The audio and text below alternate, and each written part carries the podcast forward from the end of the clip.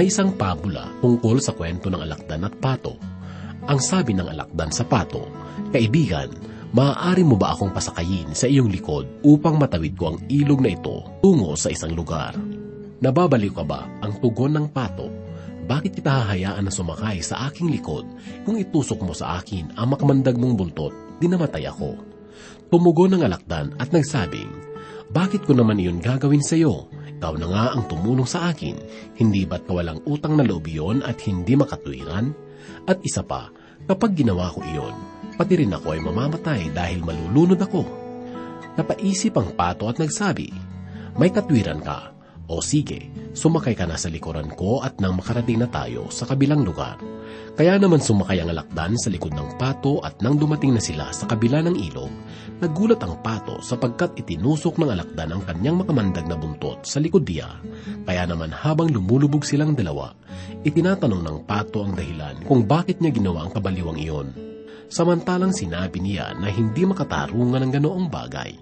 Kung kaya't sumagot ang alakdan at nagsabi, Totoo na hindi yon makatuwiran, subalit bahagi lamang talaga ng aking kalikasan na pumatay.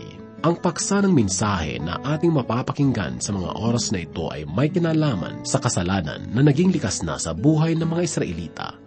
Para sa kanila, ang pagsamba sa mga Diyos-Diyosan at paglapastangan sa Panginoon ay likas na lamang na gawain ng kanilang buhay iniisip nilang ang pagsasagawa nito ay walang kabayaran, sapagkat ang kapalit ng kanilang pagsuway ang siyaring pait ng kanilang kahatulan. Narito po minsan pa ang mensahe ng Diyos na ihatid sa atin ni Pastor Rufino de la Peret sa mga talata na matatagpuan sa Aklat ng Isikel, ikalabing walong kabanata, talatang 32 hanggang kabanatang 20. Ito ihatid sa atin ni Pastor Rufino de la Peret, dito lamang po sa ating programa, Ang Paglalakbay.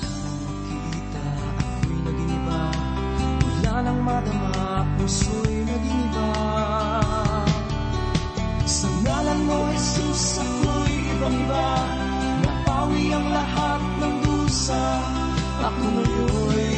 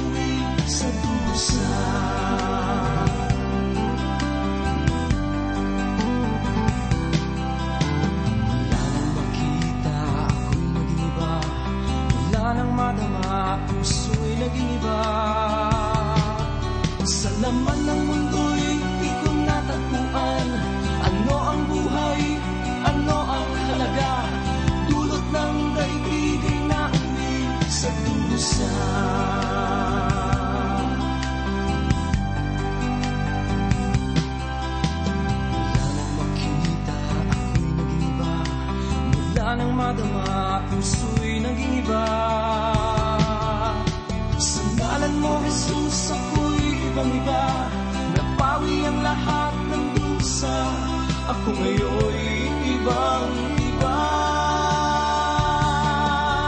Sa ngalan mo, Jesus, ako'y ibang iba Napawi ang lahat ng dusa Ako ngayon'y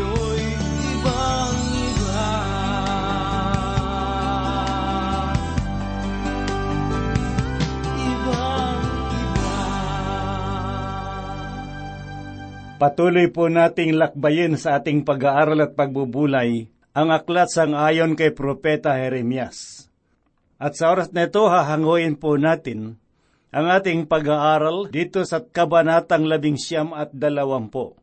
Muli pong sumasa inyo sa oras na ito ang inyong kaibigan at pastor sa Himpapawid, Rufino de la Peret. Ang ikalabing siyam na kabanata dito sa aklat ni Propeta Ezekiel ay naglalaman ng dalawang paksa ng panaghoy. Ang unang panaghoy ay tungkol sa mga pinuno ng Israel na mababasa po natin sa una hanggang ikasyam na talata. Samantalang ang ikalawang panaghoy ay may kinalaman sa buong lupain na nasasakop ng Huda. na kilala bilang kaharian ng Timog. Tunghayan po natin ang ikalabing siyam na kabanata na ganito po ang sinasabi, una hanggang ikatlong talata. At ikaw, tumaghoy ka para sa mga pinuno ng Israel, at iyong sabihin, parang isang babaeng leon ang iyong ina, siya'y humiga sa mga leon na inaalagaan ang kanyang mga anak. Pinalaki niya ang isa sa kanyang mga anak, siya'y naging isang batang leon at natuto siyang manghuli at siya'y nanlapa ng mga tao.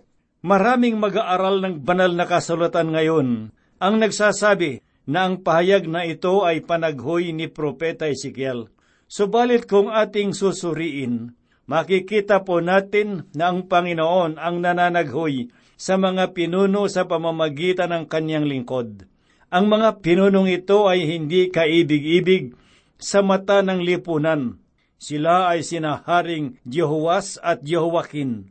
Subalit kay inam isipin na ang gayong uri ng katangian sa harapan ng lipunan ay hindi hadlang upang sila ay pagmalasakitan ng Diyos. Mga kaibigan at mga kapatid, saan at kanino mo ihahanap ang iyong kagalakan? Natatagpuan mo ba ito sa iyong kapwa manggagawa, sa simbahan, o sa iyong pamilya?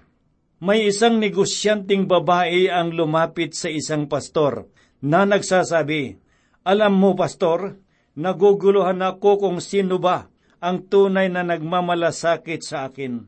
Halos lahat ay mapagpaimbabaw. Ang aking pamilya na inaasahan ko na magbibigay kasiyahan, sila ang nagpapahalaga lamang sa mga bagay na kanilang makukuha sa akin.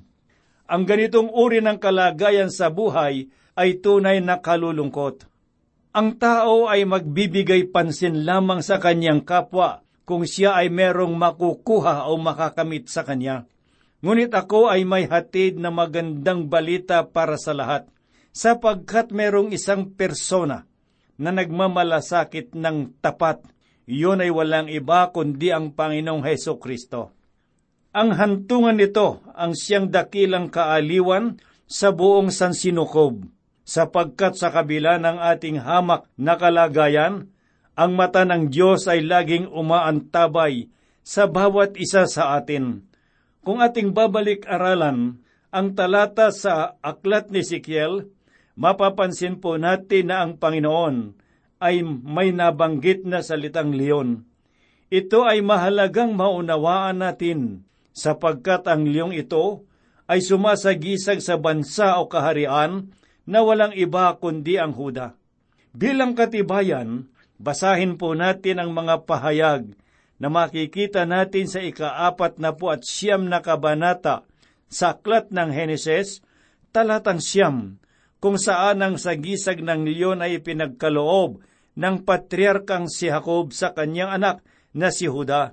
Subalit hindi lamang ito, matatagpuan din natin sa ikadalawampu at tatlong kabanata sa aklat ng mga bilang, talatang dalawampu at apat, na ganito po ang kanyang sinabi, Tignan mo, ang bayan ay tumitindig na parang isang babaeng leon at parang isang leon na itinataas ang sarili. Siya'y hindi mahihiga hanggang sa makakain ng biktima at makainom ng dugo ng napatay. Ito ang mga karaniwang pahayag na mababasa natin sa lumang tipan. Subalit kung tayo ay patuloy na magsusuri, matutunghayan po natin sa ikalimang kabanata sa aklat ng pahayag, talatang lima, na si Heso Kristo ang leon mula sa lipi ni Huda. Pakinggan po natin ang nasusulat na ganito ang sinabi. At sinabi sa akin ng isa sa matatanda, Huwag kang umiyak, tignan mo ang leon sa lipi ni Huda. Ang ugat ni David ay nagtatagumpay upang buksan niya ang aklat at ang pitong tatak. Ito ang nilalaman ng minsahe sa unang panaghoy na ipinahayag ng Panginoon sa pamamagitan ni Propeta Ezekiel. Nakita natin na ang minsahe ay tungkol sa mga pinuno.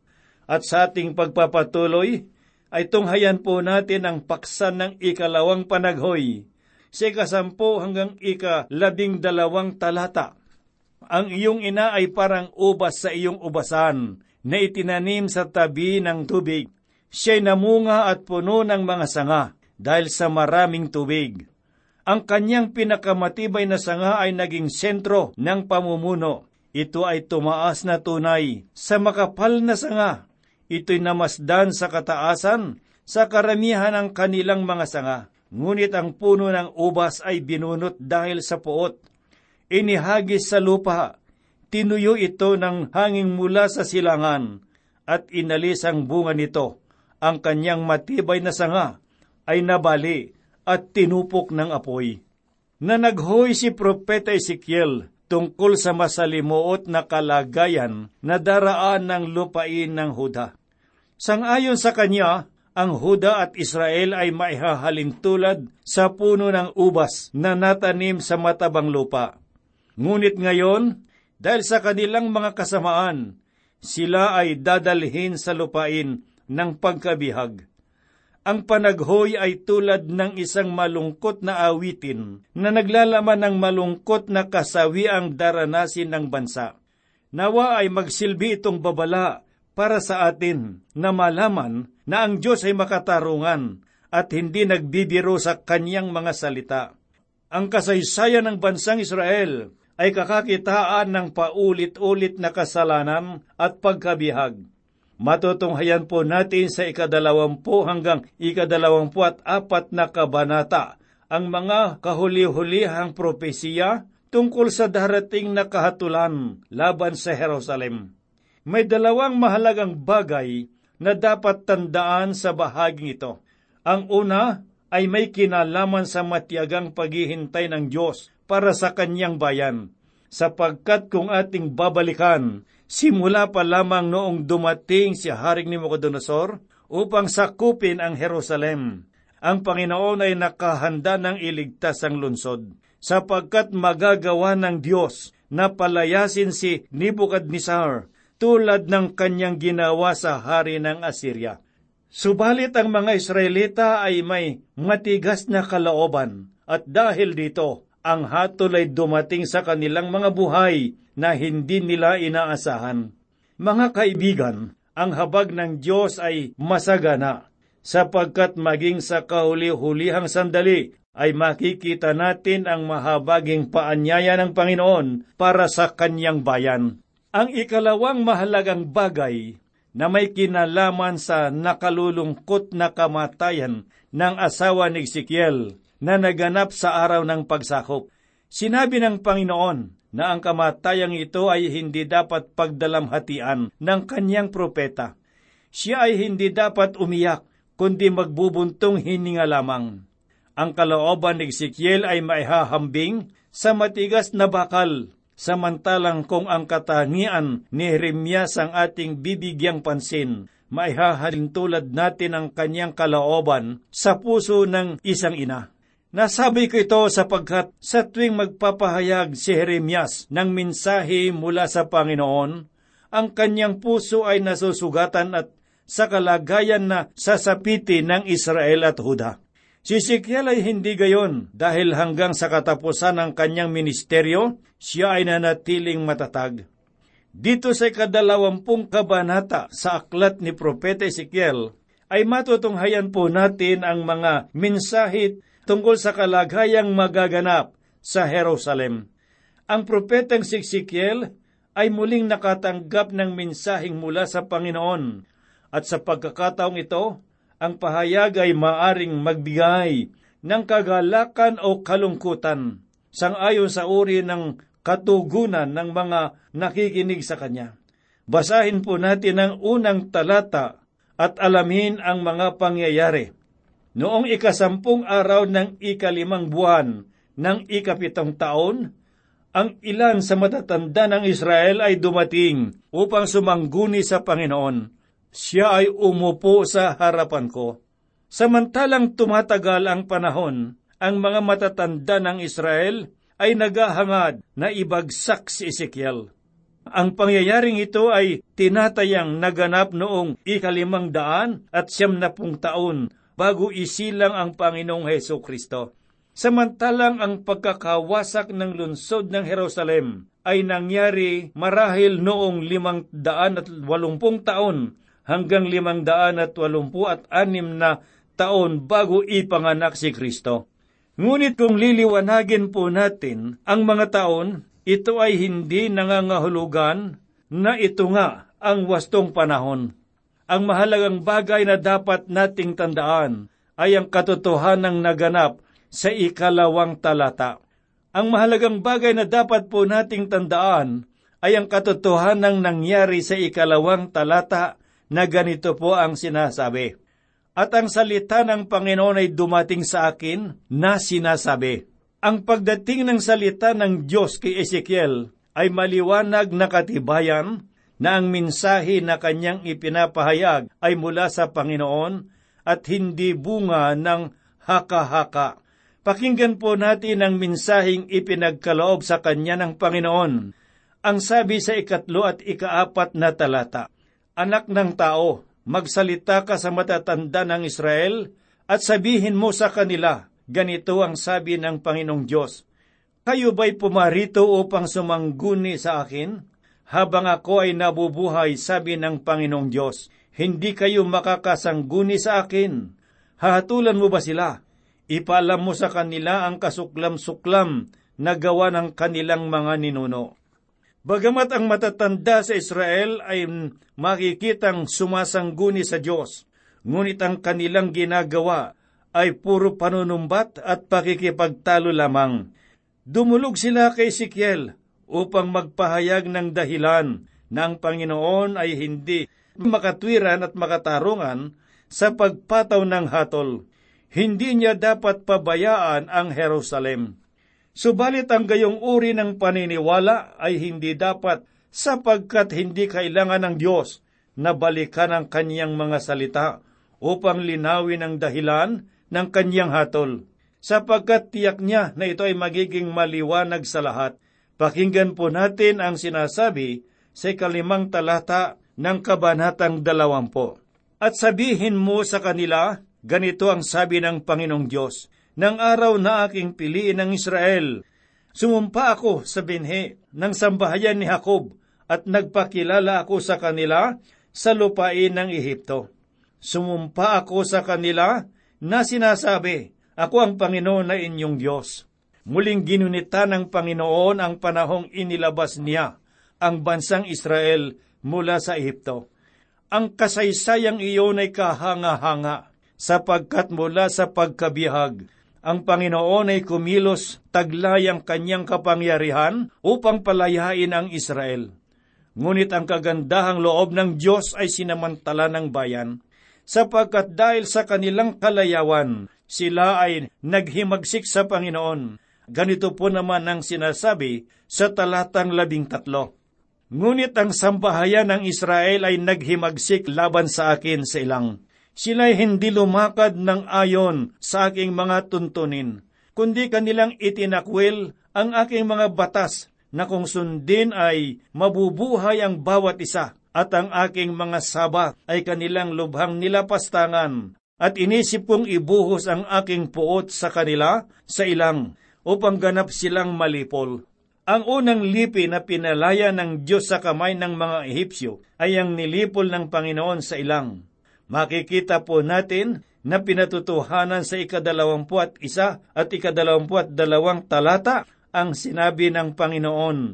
Ngunit ang mga anak ay naghimagsik laban sa akin, sila hindi lumakad sa aking mga tuntunin, at hindi naging maingat na isagawa ang aking mga batas na kung gawin ng tao ay mabubuhay.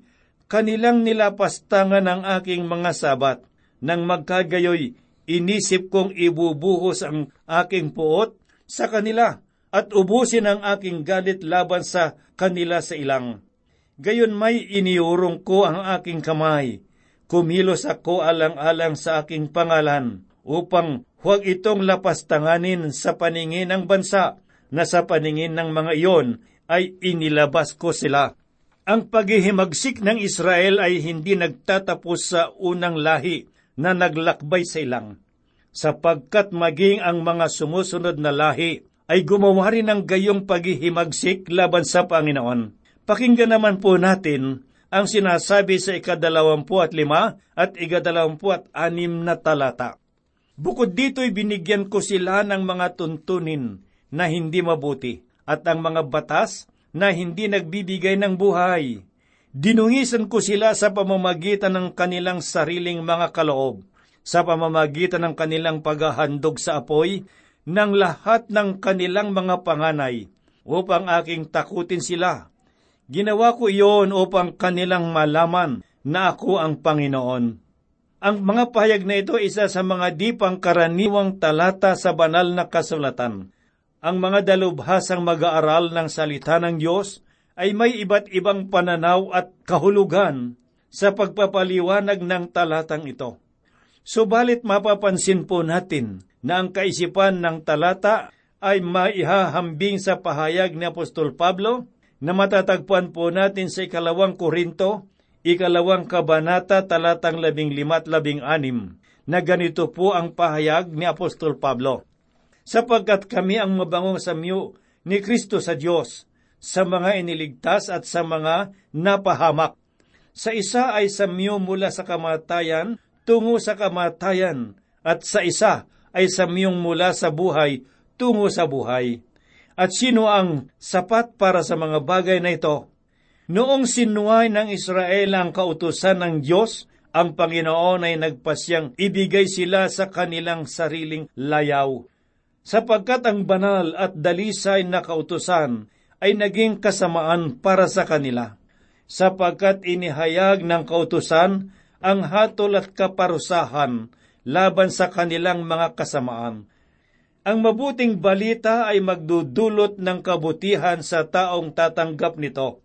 Subalit kung ito ay ating tatanggihan, ang Ebanghelyo ay nagiging samyo tungo sa kamatayan sa buhay ng isang tao.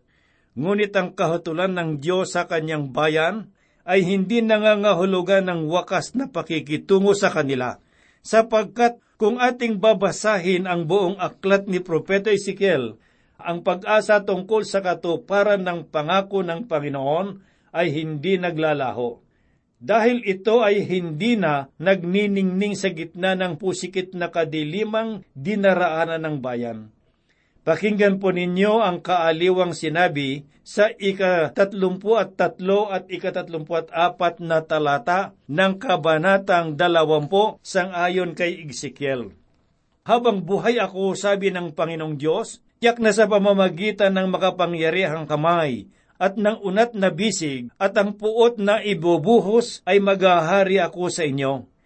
Ilalabas ko kayo mula sa mga bayan at titipunin ko kayo mula sa mga lupain na inyong pinangalatan sa pamamagitan ng makapangyarihang kamay ng unat na bisig at ng puot na ibinubuhos. Bagamat ang pagbubulay-bulay ng kalagayan ng bansang Israel ay masasabi nating masalimuot, ngunit ang mabuting layunin ng Diyos para sa kanila ay hindi nagwakas. Nangako ang Panginoon na sila'y ibabalik niya sa bayan sa kanilang lupain, sapagkat ihahayag ng Israel ang kanyang katuwiran sa hinaharap. Pakinggan po natin ang salitang dumating kay Ezekiel na mababasa natin sa ikaapat na po at lima hanggang ikaapat na po at pitong talata na ganito po ang kanyang sinabi. Ang salita ng Panginoon ay dumating sa akin na sinasabi, Anak ng tao, humarap ka sa dakong timog, mangaral ka laban sa dakong timog, at magsalita ka ng propesiya laban sa gubat ng Negev. Narito, sabihin mo sa gubat ng Negev, iyong pakinggan ang salita ng Panginoon. Ganito ang sabi ng Panginoong Diyos, Aking pagniningasin ng isang apoy sa iyo at tutupukin nito ang bawat sariwang punong kahoy sa iyo at ang bawat tuyong punong kahoy, ang nagaalab na apoy, ay hindi mapapatay, at ang lahat ng mukha mula sa timog hanggang sa hilaga ay susunugin nito. Sangayon sa mga dalubhasang mag-aaral ng banal na kasulatan, ang pahayag na nagsasabing mangaral ka laban sa dakong timog ay tumutukoy sa Huda, samantalang ang iba ay naniniwala na ito ay sa Nigib Subalit sa anupaman ay nakatitiyak tayo na ang pangangaral ay sa dakong timog.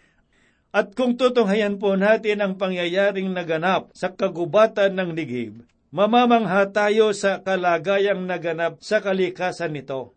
Mga kaibigan, ang tanging dahilan na makikita ko sa pangyayaring ito ay nasasalig sa hatol na ginawa ng Diyos sa kanila.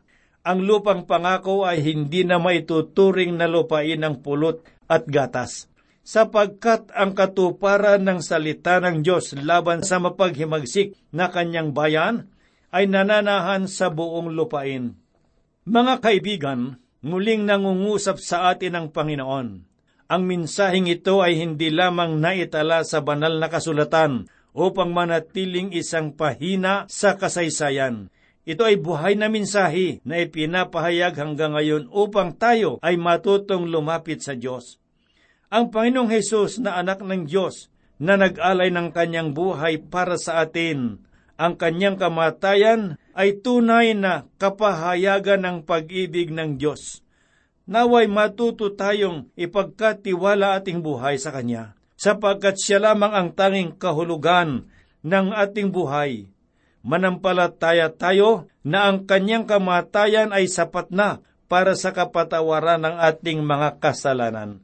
Ito ay biyaya ng Diyos at hindi kinakailangang pagpaguran, sapagkat ang ginawa ni Kristo ay sapat na upang ang tao ay makalapit sa Diyos at kamtin ang buhay na walang hanggan. Hindi tayo mapapagod kung ang buhay na walang hanggan ay walang bayad na inihahandog sa atin ng Diyos sa pamamagitan ng pananampalataya sa Panginoong Heso Kristo. Tayo po ay manalangin. Salamat po Panginoong Diyos sapagkat kusa mong ipinagkaloob at inihandog ang iyong buhay para sa kapatawaran ng aming mga kasalanan, kaligtasan ng aming mga kaluluwa, at pag-asa sa buhay na walang hanggan. Salamat sa iyo, Panginoon Diyos, sapagkat ang pag-ibig mo'y di nagbabago, hindi kumukupas. At patuloy mo, Panginoon Diyos, na ipahayag ang iyong pag-ibig sa lahat ng mga kapatid at mga kaibigan na nakikinig ng iyong mga salita sa oras na ito, na magkaroon sila ng lakas ng loob at tapang na dumulog sa iyo Panginoon, at ipagtapat ang kanilang mga kasalanan upang sila'y magiging malaya mula sa kanilang mga pagkakasala. Salamat sa iyo, Panginoong Diyos, sa mga kapatid, mga kaibigan at nakikinig, anuman ang kanilang suliranin, anuman ang kanilang mga kalagayan at mga mabibigat na dalahin, Panginoong Diyos, huwag mo po silang pababayaan. Ingatan mo po ang bawat isa sa kanila. Kami po'y umaasa at dumudulog na ito'y gagawin mo sapagkat ang lahat ay hiniling po namin sa banal na pangalan ng aming Panginoong Heso Kristo. Amen.